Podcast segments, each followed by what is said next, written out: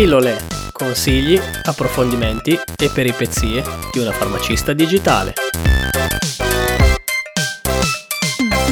Ciao a tutti e benvenuti in questa nuova puntata di Pillole. Questa non è una vera e propria pillola, ma più uno speciale per augurare a tutti coloro che ci seguono e ci ascoltano un buon duemilaventidue. Le feste sono finite, ma i più temerari come me staranno già pensando a cosa mangiare per cena.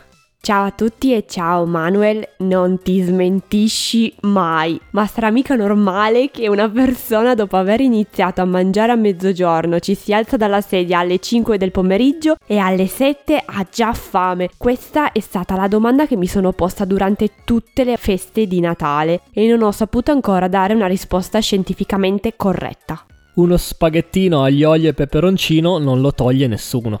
A parte tutto ciò, questa puntata è per fare un po' il bilancio dell'anno appena passato. Siamo ancora in piena pandemia con Omicron sulle spalle, però per quanto riguarda il podcast sono soddisfatto. Mancano sette puntate e facciamo cifra tonda, arriveremo alla centesima. Contando che abbiamo iniziato a novembre duemiladiciannove, con qualche stacco qua e là, alla fine chi l'avrebbe mai detto?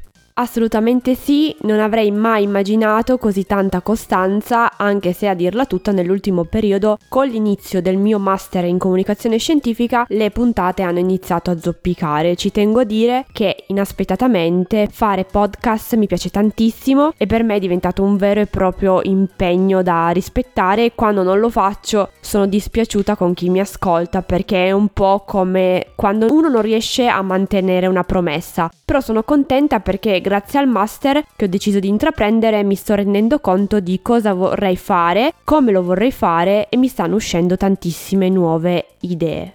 Io ti seguo a ruota, comunque c'è da dire che il tuo impegno per pensare e scrivere le puntate è notevole. Contate che per una puntata informativa, come può essere la puntata su un farmaco nello specifico, Alice ci mette quattro sei ore a prepararla. Prima pensa come strutturarla, poi va a cercare le fonti, poi la legge, poi la ricontrolla e tra una cosa e l'altra ci vogliono almeno due mezze giornate. Per quanto riguarda le puntate di esperienza e di peripezie, sono puntate più discorsive, quelle ci impieghi un po' meno perché alla fine scrivi la traccia del testo, controlli quelle due informazioni che siano corrette, ma quelle in un paio d'ore si riescono a preparare. Poi ci sono le puntate interviste, quelle tutto sommato ci impieghi poco a scriverle, al massimo un'oretta. Al master dicono che i giornalisti impiegano tot tempo a scrivere un pezzo e un altro super tot tempo con la trattativa. Io all'inizio non capivo cosa si intendesse per trattativa, poi ho capito benissimo il concetto. Le interviste a mio avviso sono le puntate più belle, ma sono davvero faticose da trattare e produrre. Mi piacerebbe farne davvero tante, ma purtroppo non è così facile. Innanzitutto bisogna pensare a un tema che ti piacerebbe portare nel podcast, poi trovare la persona che può raccontarti la sua esperienza oppure che è realmente informata sui fatti, contattare la persona e vedere se è interessata al progetto. Alla fine mi ritengo abbastanza fortunata, in molti sono entusiasti e dicono subito sì, veramente pochissimi dicono no. Ma poi arriva il bello, io preparo uno script di puntata con le domande e poi le invio. I più rapidi nel giro di una settimana sono pronti, altri invece ci mettono qualche mese tra i vari impegni e ci può stare, altri invece spariscono. Ma non ti dicono né sì e né no, quindi sei sempre un po' sull'allerta e ogni tot tempo chiedi a che punto sei. Ho capito che infatti trattativa è sinonimo di pazienza. Quest'anno si sono prodotte otto interviste rispetto alle sette del duemilaventi, ma per le interviste ogni volta arriva il bello.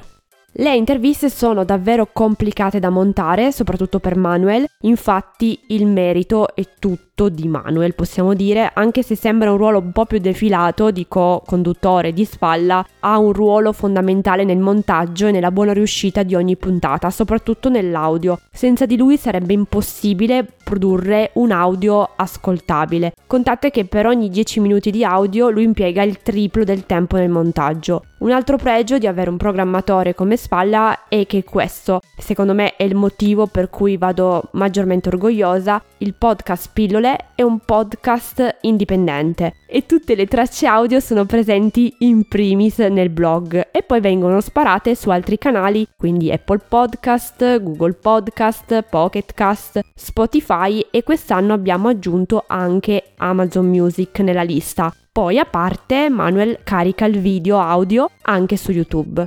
YouTube rimane il nostro grande sogno nel cassetto. L'anno scorso parlavamo dell'intenzione di produrre dei contenuti video. Questa intenzione c'è sempre, siamo a metà con lo studio di registrazione, piano piano ci arriveremo, al momento abbiamo superato i trecento iscritti, anche se è un risultato piccolino, sono molto contento perché ci stiamo muovendo bene anche in questo senso.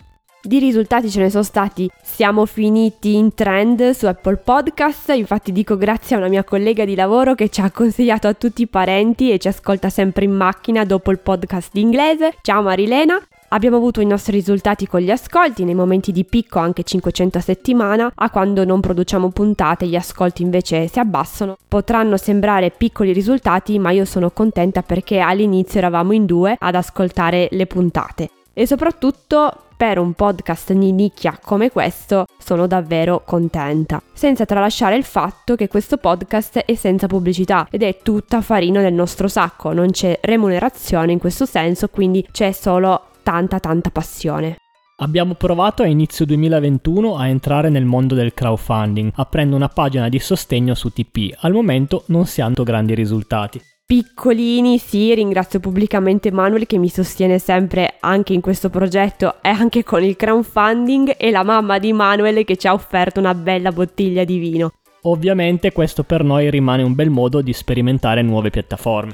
A proposito di sperimentare, quest'anno è stato un anno pieno di novità. Siamo stati intervistati da Eleonora Lopiano di A Good Magazine, con cui è iniziata una collaborazione a fine anno. Infatti ho iniziato a scrivere contenuti per questo magazine online. Siamo finiti su Spot and Web, dove abbiamo raccontato il dietro le quinte di pillole, grazie a Mario Modica. Abbiamo partecipato al podcast corale su Storytel, Il potere della voce. Quest'anno ho avuto poi l'occasione di sperimentare le dirette su Instagram, grazie a Luca di Farmeglio, partecipando a diversi temi farma. Io, Manuel e Lucia poi siamo finiti sul giornale di categoria i farma, menzionati proprio da Pubblico Delirio, e poi per il mese di ottobre del fiocchetto rosa è uscito l'ebook gratuito in collaborazione con la dottoressa Eleonora Tuzzi sul prendersi cura della pelle durante le terapie oncologiche. Insomma, tante belle cose, collaborazioni ed esperienze che non ci sarebbero state se non grazie a questo podcast.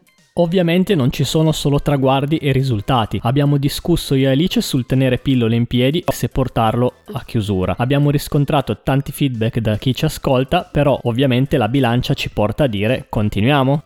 Abbiamo deciso di continuare, non sarà il podcast puntuale dell'inizio, ogni tanto non ci saremo, ma abbiamo deciso di esserci finché riusciamo. Molti di voi mi hanno scritto in privato su Instagram e ci hanno dato tanto tanto sostegno e per questo vi ringrazio davvero davvero di cuore.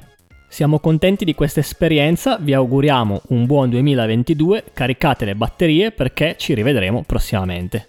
Assolutamente caricatevi perché l'anno è iniziato già scoppiettando con tutte le nuove normative, le mascherine F F P due a prezzo calmierato nelle farmacie aderenti a zero virgola settantacinque centesimi, al via libera del Consiglio dei Ministri al decreto legge con la nuova stretta anti-Covid che prevede il Super Green Pass per gli over cinquanta sul posto di lavoro e l'obbligo vaccinale per chi ha superato la soglia dei cinquanta. L'Agenzia del Farmaco poi ha approvato la dose booster di Comirnaty anche per i soggetti tra i dodici e i quindici anni di età e perle delle perle, in Lombardia e nella provincia di Brescia per finire la quarantena e l'isolamento basta il tampone in farmacia. Oh mio Dio, troppe troppe news anche se siamo al nove di gennaio. Ah, il master dai suoi frutti, sembri un bollettino ANSA.